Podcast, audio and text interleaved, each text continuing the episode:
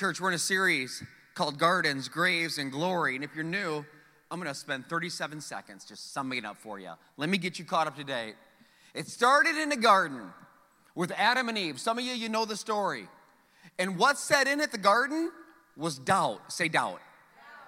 They doubted, they someone, the enemy made them doubt who they were and whose they were in God. And through that doubt, they disobeyed. Yeah, yeah, yeah. They ate the fruit. You know. They eat the fruit, and as they eat the fruit, it does something to them. They get discouraged for one thing, but it also divides them. Say, divide. divide. So they're divided from God, separated from God, separated from the garden, banished out to toil from the earth. This is where we pick up the story, and the key that I want to that I want to kind of expound on a little bit today is this division. Because this is the goal of the enemy. I'm going to show you this. And check something out. This isn't some formula that's new that the enemy has for your life. It's really the only formula he uses to try and destroy you. Did you know that? He ain't that clever. He's not that smart. I mean, he uses the same thing over and over. And if I can help you and you can help me decipher what he's doing and where we're at in this formula that he's using to try and take you, and, you out, we, we will be able to combat him. We will be able to defend him. So, but but this formula, he uses it in your everyday life all the time. All the time. Like I could just share a a, regular story from my like childhood, right? In high school. We we me and some friends, we doubted. Like there were rules that we had. You had the same rules probably from your parents or from law enforcement. You shouldn't drink until you're 21, right? But my friends and I, well, we doubted. Is that really a bad idea? You know, is that really wrong? Should we really not do that? And our doubt led us to disobey. So many weekends in the small town I grew up, we would be disobeying. And we would go to the edge of town and we would, would grab some of those um, illegal beverages at the time for us, based on our age demographic. And we would gather together at the edge of town and we would partake in a little bit of a, um, I guess you could say, partying. I'll never forget one weekend. One weekend, there was probably six of us, and we're, we're out on the edge of town towards, towards like a field, right on the edge of a field too. And all of a sudden, that disobedience led to discouragement. Do you know why? Officer Smith pulled up in his black and white with the lights going. Now, as soon as that happened, you know what we did? We divided. Okay, we separated. Now, normally with friends, it's like all for one and one for all. With us, it was like, screw that, it's every man for himself. We didn't care. And one ran that way, and one ran that way, and one ran that way. And I, follow, I, I actually followed one of the dudes. He was really slow. I thought, you know what? If they catch anybody, it's going to be that guy. So I'm just, I wasn't the best friend. But I'm just saying it led to division. And the enemy uses it all the time. Understand something. I want to say it like I wrote it. Evil's ultimate goal, I wrote down, is to divide us and separate us from God. That's what he did in the garden. That's what he's trying to do in, do in your life. He, he wants to divide us and separate us from God, from our purpose, from our calling, from each other, even from yourself. See, the devil really doesn't care if you're sinning. Sounds weird, I know. I'll say it again. The devil doesn't care if you're sinning as long as you're separated. If you're separated, he's got you. It's like the wolf that gets separated from the pack. You've seen the documentaries. I mean, one gets goes astray and the enemy surrounds that wolf. That wolf is in trouble. That wolf is vulnerable. I mean, that wolf is, is I mean, it's bleak for the wolf. And for the enemy, it's the same way. He divides us in an effort to defeat us. This is his plan. This is what he wants to do. And he's so subtle. Like you don't see it in the moment. You don't know it. Like, what if I told you this? What if I told you that some of you in the room, some of you watching and listening online, you're separated from God and you don't even know it? That's how good he is. And you might push back and say, wait a minute, Pastor, I'm, I'm sitting in church. I mean, I'm in church. Tell me I'm separated from God. I'll tell you something. I've been in a lot of church. I mean, I grew up like okay, church on Tuesdays in this Catholic grade school that I was in, church on Fridays. I mean, no one was in church more than me. Church on Sundays, and then there was the weddings I served at and the funerals I served at. Well, weddings and funerals don't count as church. Crap, they don't. If it lasts more than an hour, they count, all right? Have you been to a Catholic wedding? Seriously. You, you get you book one of those, you book the whole weekend. It's like, okay, it's done. But, but actually, that's not always the case. I found out the hard way. Some of them are quicker than you think. My best, one of my best friends got married, and I was an usher in his wedding. And if you're ever an usher, all that means is uh, they have to find a place for you in the wedding because you're kind of a friend, but they don't like you enough to have you be a groomsman or a, anyway, whatever. So I was an usher. Praise God. So, but here's the deal. So the wedding starts, and, and the usher I'm an usher with, he, he didn't grow up Catholic. So I told him, I said, listen, the wedding has started. Let's take off. We'll go to the store, we'll buy a bunch of stuff, and we'll, we'll trash their car. I'm sure they'd love that. Let's do that. So my buddy's like, do we have the time? I'm like, dude, we got the time. So we go downtown and we go to the store and we grab whatever, whipped cream, shaving cream. I didn't care. I didn't know which was. One of them hurts the car, but I didn't care. So we grab whatever, and then we get streamers and, and, and chalked right on the windows. So I kid you not, we grab it all. We go back to the church. We're in the parking lot, just going crazy, trashing their car. And all of a sudden, I hear like applause. And I'm like, wait a minute, you don't. You, the only time you, you clap at a Catholic wedding is when it's done. And I was like, crap. So I look over and the doors to the church are opening and there steps out the bride. I'm like, oh my gosh. I said, let's go. It was like, we start running towards the church. We're running and we knew we were late and they're already letting people out. We get up to the front of the church and the, and the I kid you not, the, the bride looks at me and says, are you going to usher the people out? And I was like, I said, why don't you do it? I'm just kidding. I didn't say that. She would have murdered me. Um, uh, yeah, she was ticked. She was. Mm, she may have forgiven, that was 20 years ago. She might have forgiven us by now, but I'm not convinced. She was mad. Um, but I'll tell you this I was in church all the time. That's my point. I wasn't that close to God. I wasn't that close to God. Heck, let's just, let's just, let's just play it out. How about Judas? Judas was one of the 12 disciples. You can't tell me he wasn't close to Jesus. He was close to Jesus. Like Judas was right in it. He sat at the feet of Jesus. He listened to the teachings of Jesus. He, he saw the miracles of Jesus. He partook in the miracles of Jesus. At the end of the day, Judas was separated from Jesus. You know what that tells me? You can be close to something and still not be connected to it. In other words, just because you're close to something doesn't mean you're connected to it. It doesn't. I was close to the church, I was not connected to God.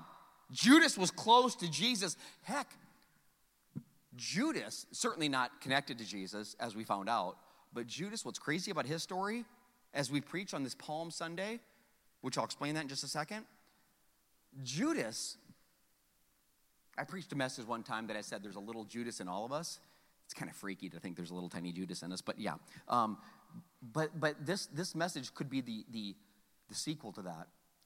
Judas was mm, how can I say this? Certainly not connected, but yet he was chosen. That's what's crazy. Jesus chose Judas. Jesus chose Judas. The Word of God says it. I, I, it's John 6 70. Then Jesus said, I chose the 12, all 12 of you, chose every one of them. But then he adds, one of you is the devil. Now I can just picture the disciples when they hear that, like, crap, what? One of us is the devil? Dang, that, who that? That ain't me. I mean, that, that must be somebody else. I bet they, I bet they slept with one, one eye open after that, hanging out in a tent with the devil.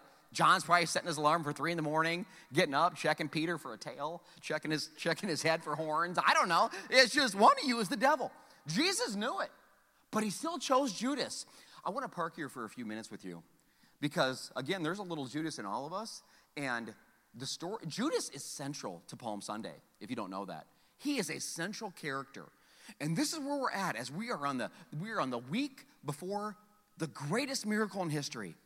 And, and, now for scriptures, I'm going to be going from John to Matthew. Might be tough to, to, to, track with me in your Bibles, but I want you to. I'll put it on the screen too. But I'm going to start in John 12, the Gospel of John. This is, this is uh, in the New Testament.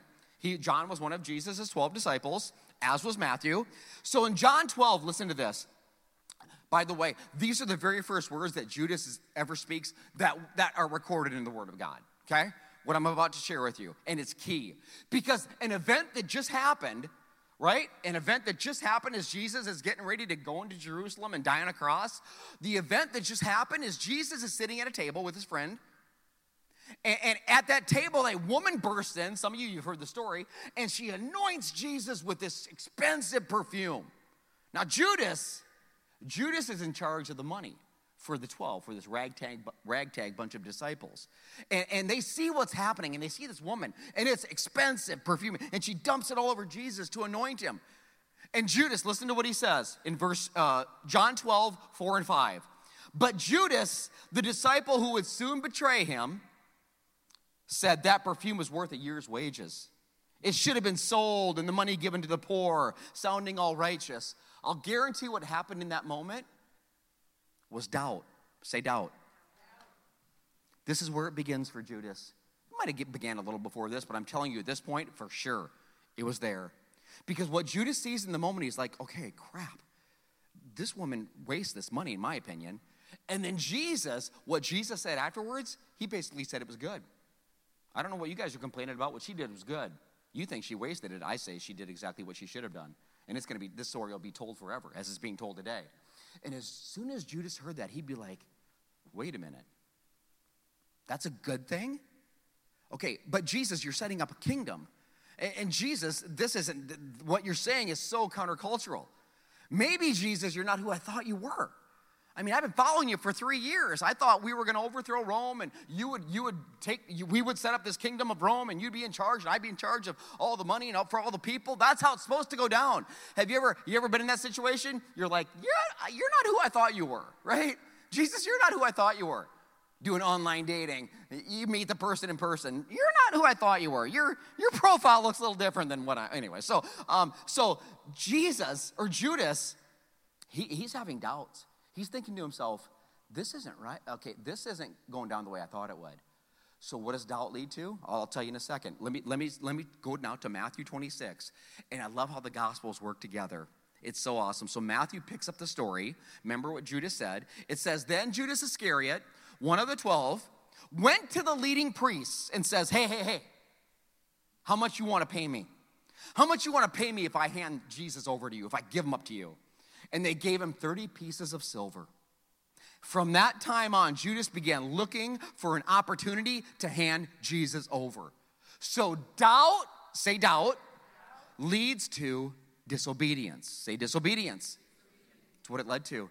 He looked for an opportunity to disobey what he should be doing and turn Jesus over. Doubt led to disobedience. And I'm here to tell you that the day after that anointing of that woman named Mary, do you know what the very next day was? Palm Sunday. It was, the, it was the week before the greatest miracle in history, and Jesus, some of you know the story, and why it's called Palm Sunday is Jesus would sit on a donkey and he would ride into Jerusalem to celebrate the Passover celebration. And as he rode, scripture says that people would lay down branches, palms, like, you know, whatever, they lay down branches and lay coats down, and Jesus would ride over them. And I'll tell you something.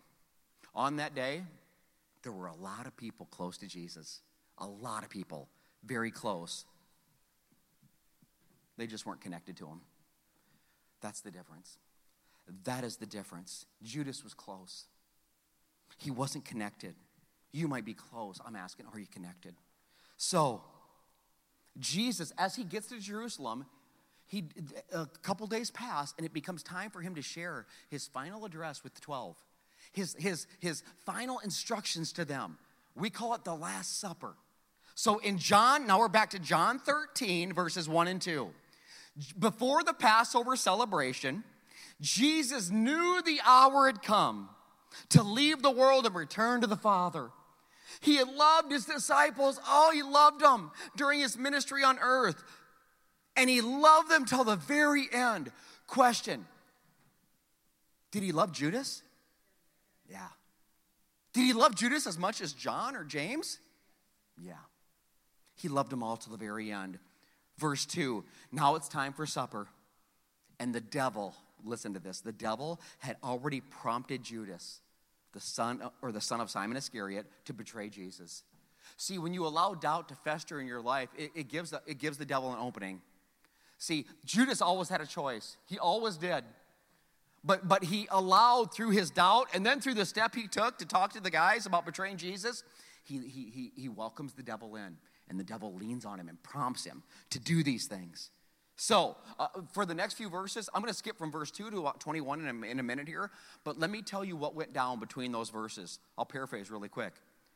Jesus teaches his disciples to live in love. He models for his disciples how to live in love like he wants them to live in love.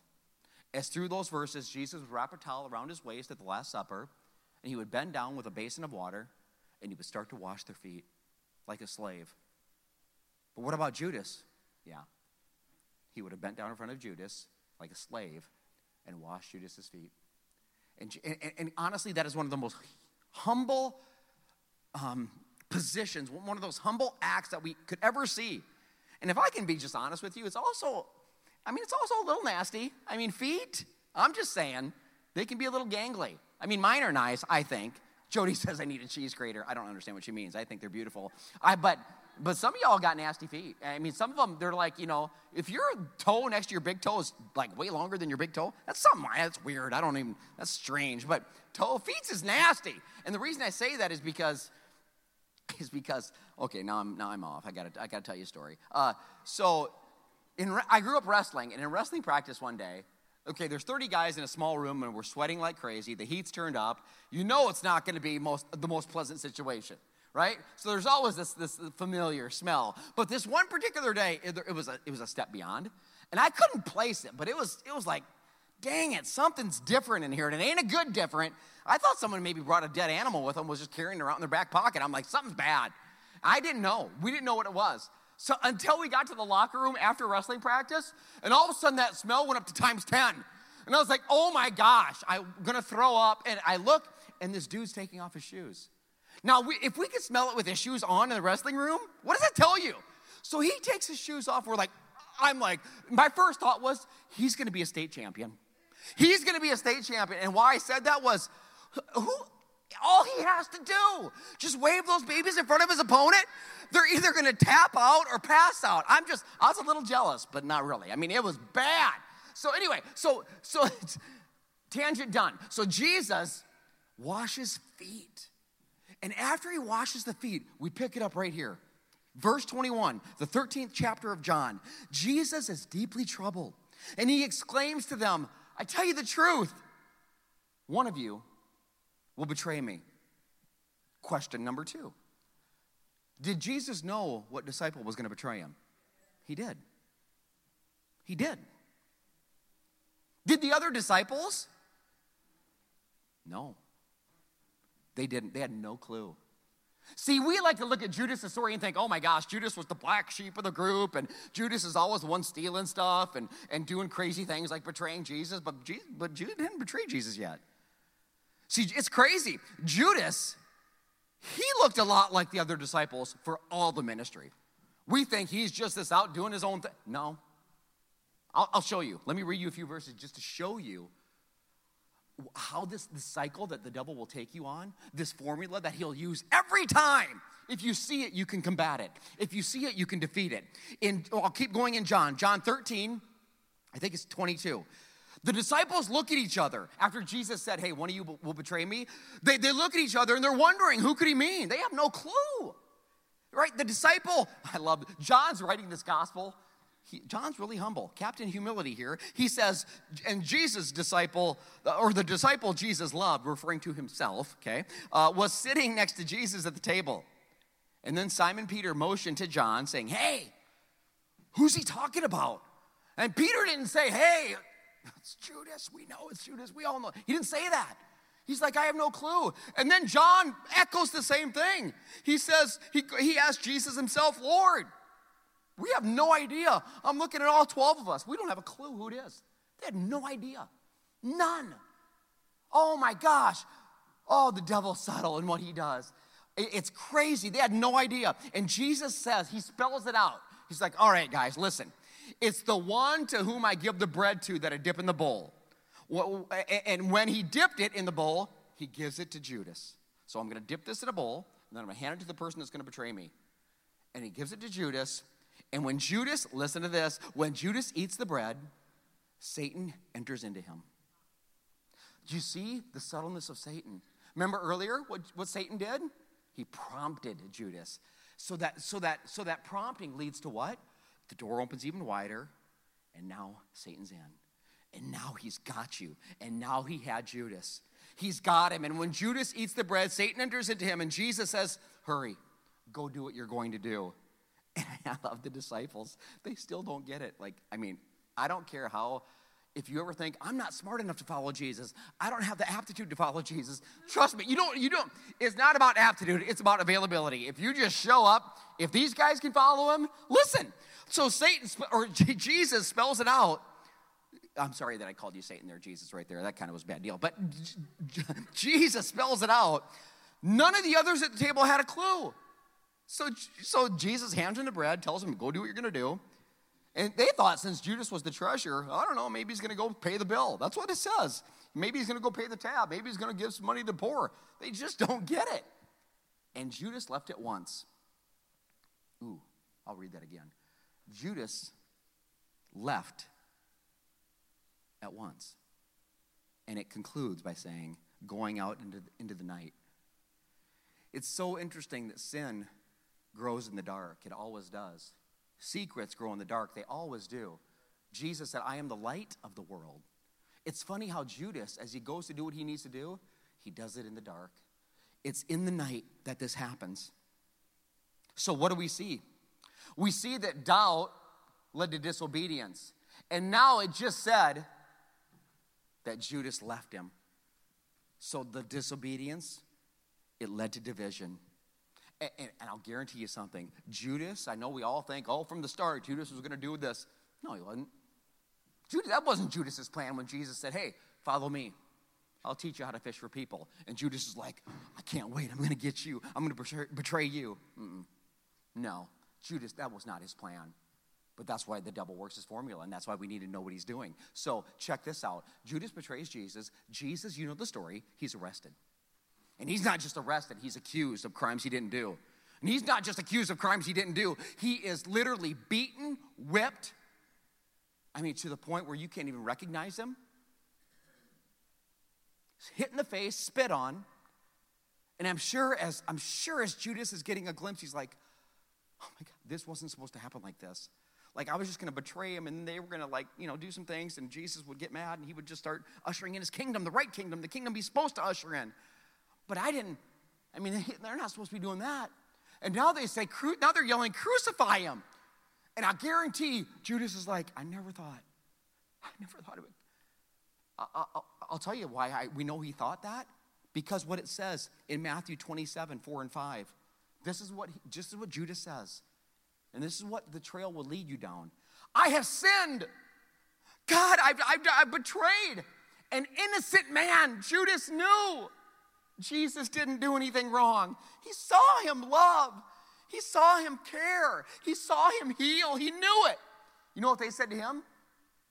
Tough. It's done now. What do we care? That's your problem, Judas. Then Judas threw the silver money, the money that. It's so funny. The things that mean so much to us for a certain amount of time, and if the devil can get it to mean so much to you, your stuff or your hobbies or whatever you think you have, they'll mean so much to us. At the end, it meant nothing to Judas. Nothing. The money that he lived for, he throws on the ground. And, and, and what does he do? He went out and he hangs himself. Do you think that was ever the plan? Call me, Jesus, I'll be one of your 12. And in three years, I'll not only betray you, but I'll wrap a noose around my neck and kill myself. Anybody who ever gets to that point, at one point, that was not the plan. At an earlier point in their life, they never thought they would do something like that. So, what do we see? Doubt, disobedience, division, death. There's a way that seems right to a man. The end is always death. I wrote down every time we doubt, every time we believe a lie, and then we disobey, it takes us farther and farther away from God. It divides us from Him, from others, and sometimes from even our own life, as Judas would find out. Sin is what I'm talking about at the end of the day. Sin is a divider, sin is a separator, sin is the whole reason we're going to do what we're doing today, and the whole reason we're doing what we're doing next week, and the week after, and the week after, and the week after, and the week after. Sin separates you and I from God, and all that is good. It's what it does. It's what it does. And many times you don't know you're sinning in the moment because it can be so subtle. And it's not like I'm knocking off liquor stores or building meth labs in my basement. Now, if you're doing that, we still love you, but you should knock that off, okay? I'm just saying, that's not a good idea. But it's, it's, it's more subtle than that, it's, it's more devious than that. Sin separates us from God and all that is good. Sin, my friends, is the great divide. And the devil is using it all the time. And for some here today and some watching online, the evil one works to divide you, even right now, from your family, from your friends, from your children or parents, divide you from your calling and from your purpose, separate you from all that is good. He works right now, even as I preach this message and speak to you. It's what he does. He gets you to do things you never dreamed you would do. To think things you never dreamed you would think. Again, Judas never dreamed he would do what he did. He never, I guarantee you, the whole time, he never thought that would happen. And it happened. I, want to I want to play it out a little bit and show it to you. I didn't pre plan this. I just need six or seven people to come up here and just stand right here. I don't care who you are, just come up here and you don't have to say anything. You don't have to do anything. I'm not setting you up for anything. You don't, you don't have to talk, nothing. But six or seven. One, two, three, four, five. One more. One more, come up. Just stand right here. That's it. I promise. All you got to do, uh, the role you're playing is God, okay? So no pressure, right? So, so one more, one more. I come on, one more, one more, one. Yeah, I just need. No, and I need you to huddle up more, huddle up more. Yep, huddle up more. Uh, more. Yep, like a huddle. I should plan these things out, but this makes it fun. So yeah, yeah, let's go. Uh, get in here, huddle. Right, Tori, right up front. That's where, where you want to be, right up front. Ah, no, no, that's like a picture. There's always, there's always a person in the back that tries to hide in the pic. Why is that? Just get in the crack there. So, all right, so this, this, this, this exhibits God. This is God, and, and, and, and I'm you and you're me, and we're in the story. This is how subtle this formula is. Okay? I said no talking. Just kidding. So, um, so we're together, and we're close. And this is how some of you are right now, or some of you how you feel right now. Or maybe you felt that way at one, at one time. Some of you right now, you already know you're separated from God. That's why you came here today. Praise God that you're here. So we're here and we're together. But I start to make choices in life. Choices where God gets me to doubt some things. Not bad things, again, not the meth lab, not the knocking off liquor stores, but subtle things. Like, like I used to hang out with people and they used to tell me what I needed to hear to help me get better. But now they, I hang out with people that more tell me what I want to hear but, but God, you and I are still close. I used to read, read things that brought me closer to Jesus, whether it's the Word of God or Christian book, whatever. I used to do that, but I don't read things anymore. I watch Netflix, watch things on TV, and I, I do that less. And, but we're still good, right? God, I can still see you, and you can still see me. In fact, if I reach out and you reach out, like we can still, yeah, we're still right here. So we haven't even, I haven't even moved. We're, I'm right where I've always been. But then I do more stuff. I make compromising uh, decisions. And, and, and, I start to watch things or hang out with people or listen to things that I know they're not horrible, but they're worldly right? It's worldly things. It's, it's, it's not bad, but it certainly doesn't honor God. And it just takes me a little bit farther away, but I'm, I'm still right where I was. I, in my eyes, I haven't moved because I still see you and you're right there. And, and if we still reach out, I bet, yeah, yeah, we're good, we're good. But it continues to happen and I continue to make compromises. And I continue to, we used to talk, God, I used to talk to you, and you would talk to me. I don't talk to you much anymore. I talk to other people, and sometimes I even gossip. And then I go on Facebook or, or Instagram, and I'll make my life look like something it's not. And you see the highlight reel, but really I'm dying on the inside, and, and things are happening. And, I, and, and they're so little, and they're so subtle. Say little by little, little by little, little by little. And all of a sudden, Judas, I end up over here and I have no freaking idea how it got this way. And pretty soon I think to myself, my God, I used to, I used to, I used to be close to God. Like we used to hang out, we used to talk, we used to do things. Now he seems so distant. God, why have you moved so much? And God's thinking, I, I'm pretty much where I've always been. Who's moved? And here I sit. And this is where Judas would stand.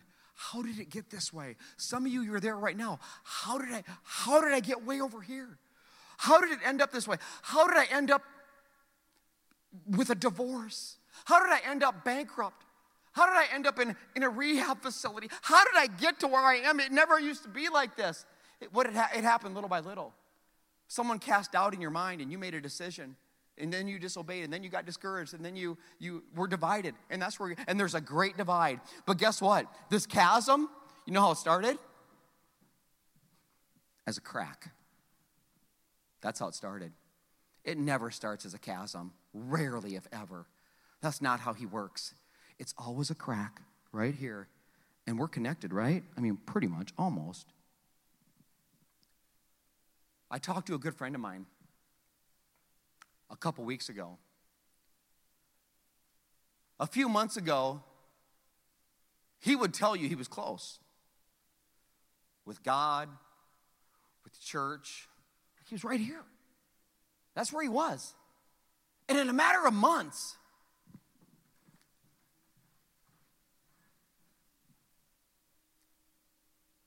it was like he vanished, gone. And when I talked to him and I asked him, what happened? What, what was the one thing? What was the first thing that, that, that got you from here all the way over there? You know what he said? His words I gave the devil an opening, like a crack. That's what he said. Do you know, you know what the crack was for him? You know what the doubt? Say doubt. You know what the doubt was for him? Here was the doubt. You can, you can go, you can talk to that person.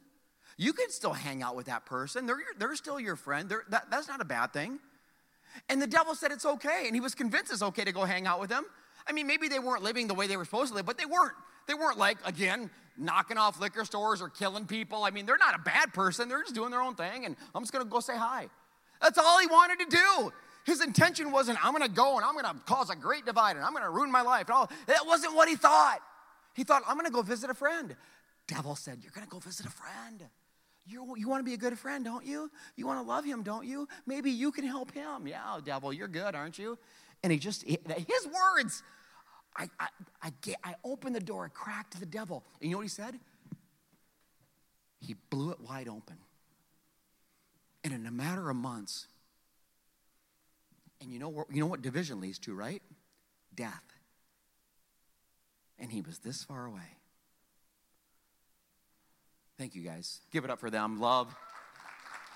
Love calling people out when they don't expect it. I mean, it's, it's awesome. How did it end up here? Repeat after me. There is hope. If the, if the evil's, evil one's strategy is a great divide, which sin is the center, if it's a great divide, what's the answer? If division is the problem, what's the solution? It's one word. Now, even as I say one word, half the crowd for sure said Jesus, because Jesus is always the right answer in church. And that's pretty accurate, actually. And you could put Jesus in that blank and you'd be right. But that's not what I'm going to put in the blank. If division is the problem, what's the opposite of division? I should. I love your boldness. I, I was thinking more unity, but I get it. So, division, unity. Say unity. unity. Unity. And it's not because Pastor Monty said it, because Jesus said it. I, I preached this before, and I'll preach it 20 years from now because I don't think we can hear it enough. At that Last Supper, the final things Jesus said, well, he closed in prayer. I think that's always a good idea, isn't it? As Jesus closed the Last Supper in prayer, you know what he prayed for? Unity. Why? You mean I bet he prayed for lost people? He loved lost people and he cared desperately for lost people. But that I didn't hear that in his prayer. Well, he prayed, prayed, prayed for faith for the disciples. He wanted them to have faith, but I didn't hear him mention it. Well, I bet he wanted them to have this peace that only he can give. I'm sure he did. He just didn't talk about it on this particular prayer.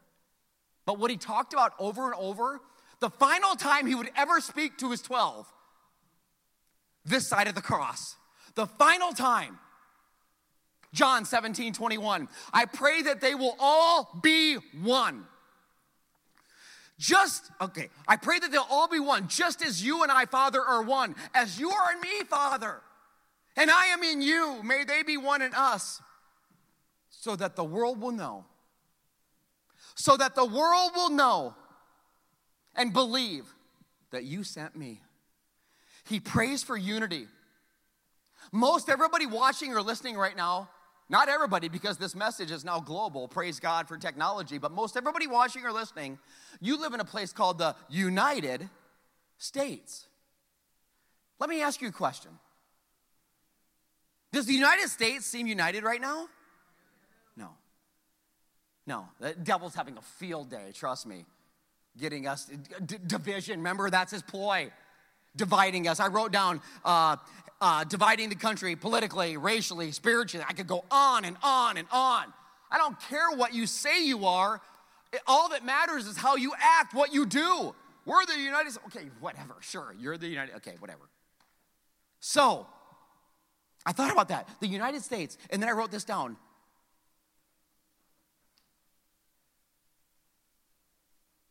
Hmm. Say united. This is this is so key. So if unity is the answer, see the evil one knows something. He knows, let's just get back to the country and our world. He knows that, that if the world is full of division and full of hate, especially among believers, right? If the world is like that and the world sees us like that, they will run from the gospel of Jesus Christ. They will run from Easter service at Meadows Church or any other church.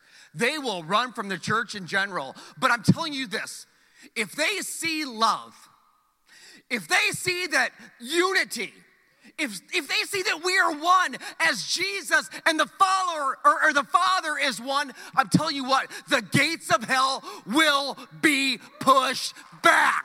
That's what they need to see. The unity is the key. It is the key. Union with God and union with each other. Union with God and union with each other. The world, I mean, the world is so full of division more than I've ever seen in my lifetime. And God's like, yes, what an opportunity for my people, for my believers, for you and you. What an opportunity to show them something. They're begging for something different. They're begging for it. So Jesus prays for unity. How does the church respond? About two months after that prayer, the first church would be birthed in Acts. How did they respond? Were they obedient to Jesus? Be one as me and the Father are one. Let's see. Acts 4:24. Then all the believers were united as they lifted their voices in prayer. Acts 4, 31 through 33. After this prayer, the meeting place shook because that's what the power of prayer under the power of the Holy Spirit, under the power of unity will do. And they were all filled with the Holy Spirit. They preached the word of God with boldness. All the believers were united. Oh my, there it is. They were united not, not just in heart, but in mind. They felt like it was all everybody's. They don't own it. I don't own it. You don't own it. We own it. So they shared it all. They didn't care. Does that sound like us? The world? No, but it, that was them. And they testified powerfully. They testified, testified powerfully to the resurrection of the Lord Jesus, and God's great blessing was upon them all. Question Do you want God's blessing upon you? Yes. I'll say it again. I like that, but I want to hear more. Do you want God's blessing upon you? Yes. Do you want God's blessing upon this church? See, when we're unified, God will be glorified, and the world will know that Jesus Christ, they'll know. That's how they're gonna know. Oh, I just, Judas, we'll go back to Judas. Jesus chose him knowing that Judas wouldn't choose him back. Washed his feet, served him, knowing that Judas would sell out. And Judas gets a bad rap, and rightly so. I mean, he betrayed Jesus, but Let's be honest. He ain't the only one who left. He's not the only one who was divided. At the end, they all left. I mean, John was the only one at the cross out of all of them. So they all. So Jesus, remember, I chose the 12. And at the end, they're gone. And Jesus chose them anyway. This is the love of the Father. Look up here. Your pastor has left Jesus more times than I'd care to tell you about. Something I forgot to mention in that illustration just came to me. The gentleman I was having that conversation with, you know what he told me? This is how powerful you are as the bride of Christ. This is what he told me. My time connected, connected at Meadows Church was the best time in my entire life. And I, I just couldn't get over it. I'm like, of all the moments, he's like, that was the, that's the, that's the best my life ever was.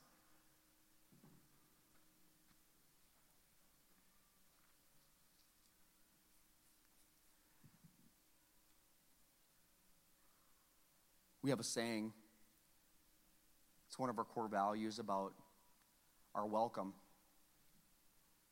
I don't care where you've been, I don't care what you've done. You're welcome here, you're wanted here. And I'll tell you this God loves you. Jesus has chosen you. This is what's insane. Trust me, if he chooses Judas, he chooses us. And just like Judas had a choice, we have a choice. We have a choice. He loves you. Do you know how many people outside these walls right now, outside your living room or your gym or wherever you're watching or listening this from, do you know how many people have no clue? Do you know how many people, like Adam and Eve in the garden, do you know how many people are living under the condemnation of shame and guilt? Do you know how many people are feeling like Judas, even right now as I speak these words? Oh, I've let God down. Oh, I betrayed God. Oh, I continually screw up and leave God. Do you know how many people feel like Peter?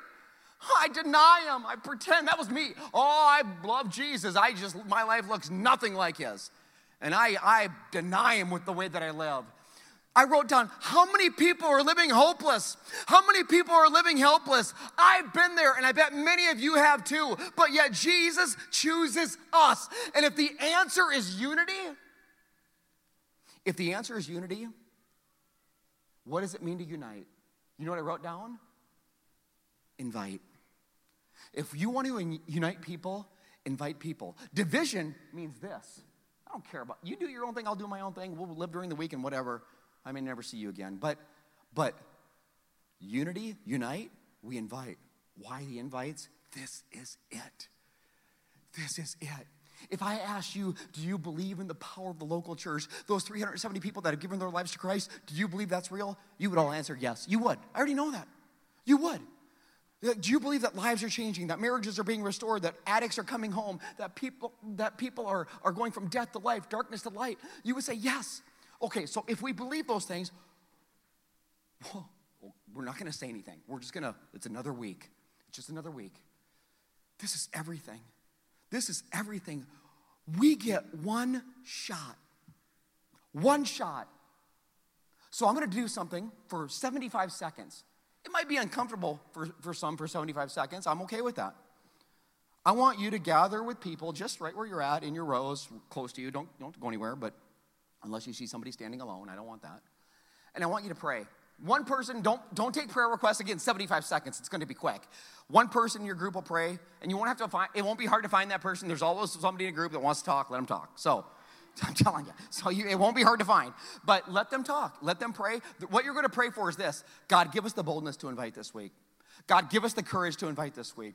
God, help me get out of my comfort zone and invite this week. Okay?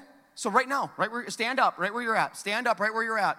Right in your rows, you find somebody, you huddle with them, 75 seconds. Pray for boldness because when we unite, we invite.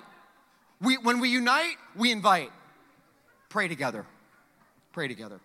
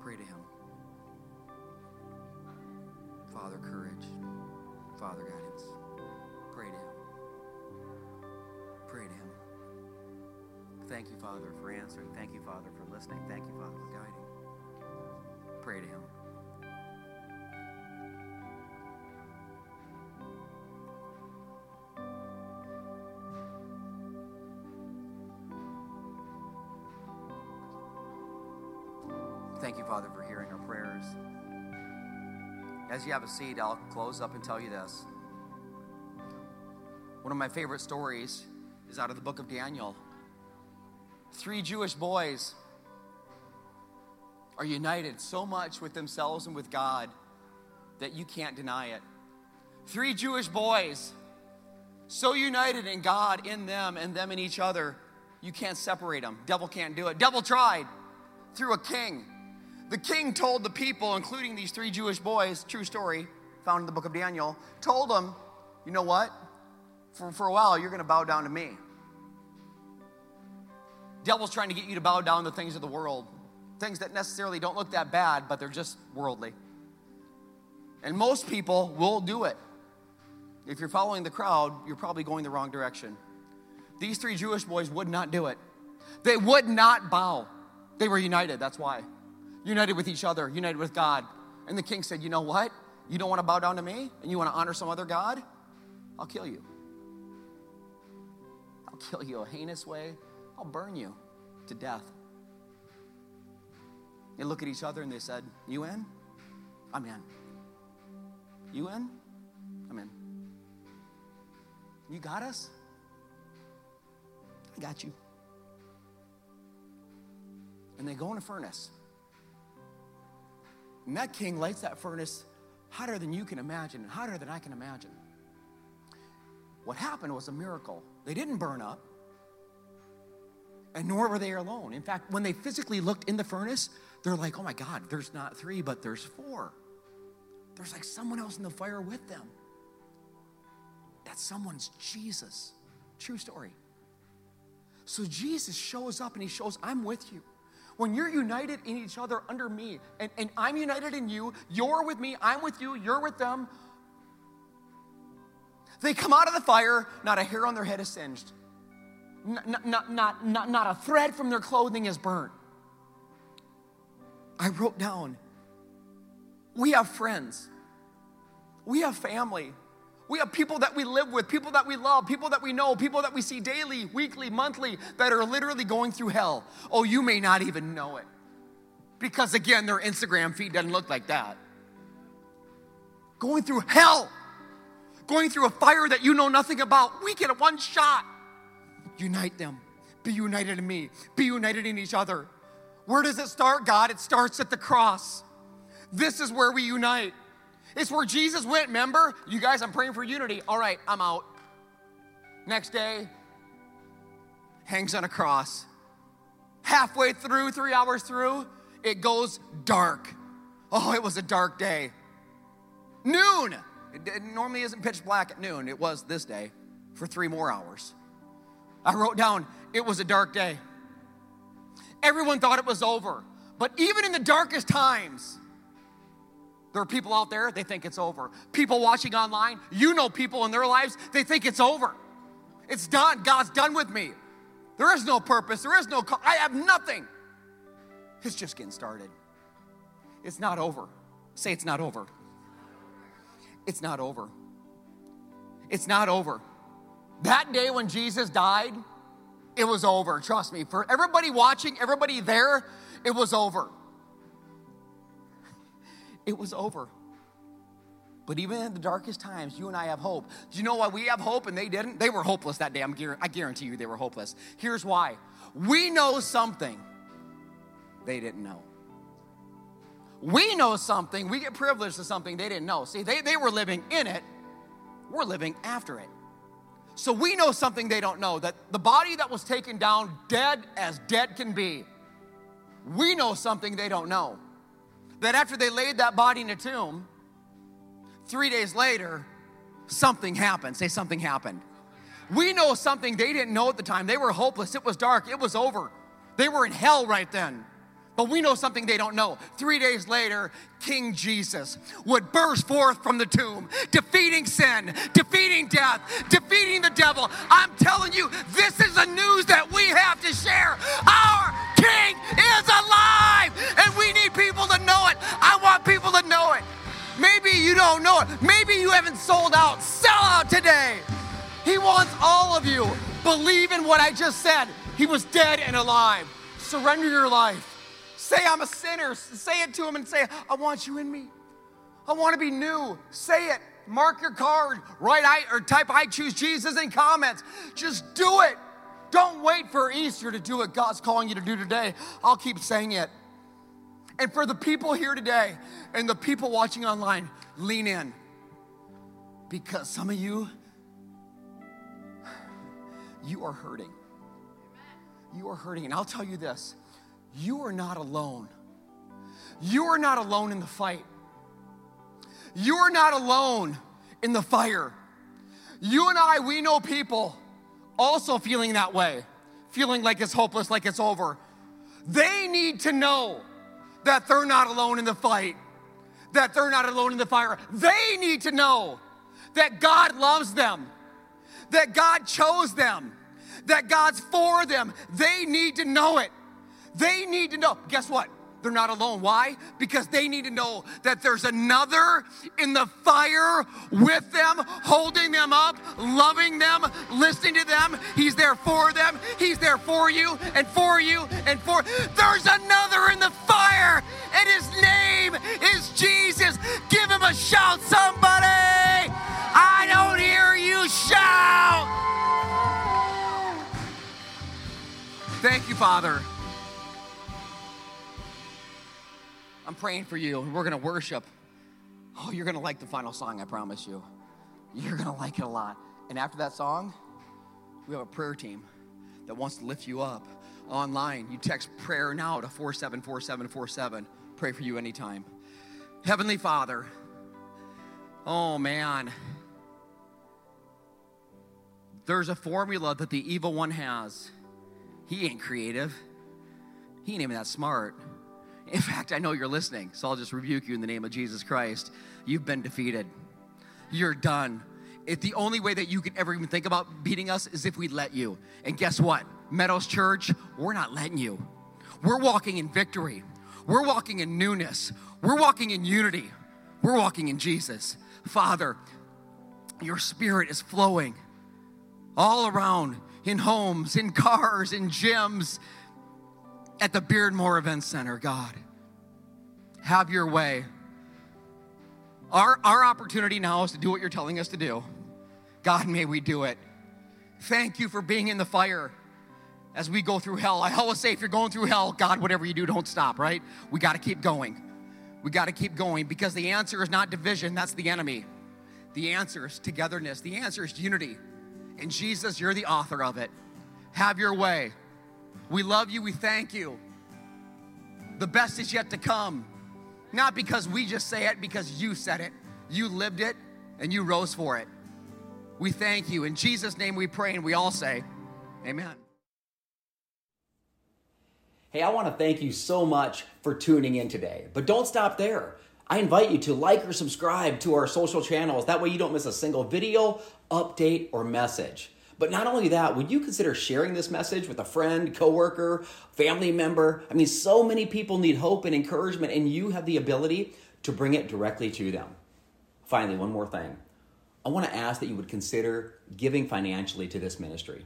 I mean, God has done so much, but yet we believe He wants to do so much more. Like so many more people He wants to reach, so much more hope He wants to give, so many more lives that He wants to save. And your investment can help make that happen. So, again, thank you so much. I love you, and God loves you more. God bless you.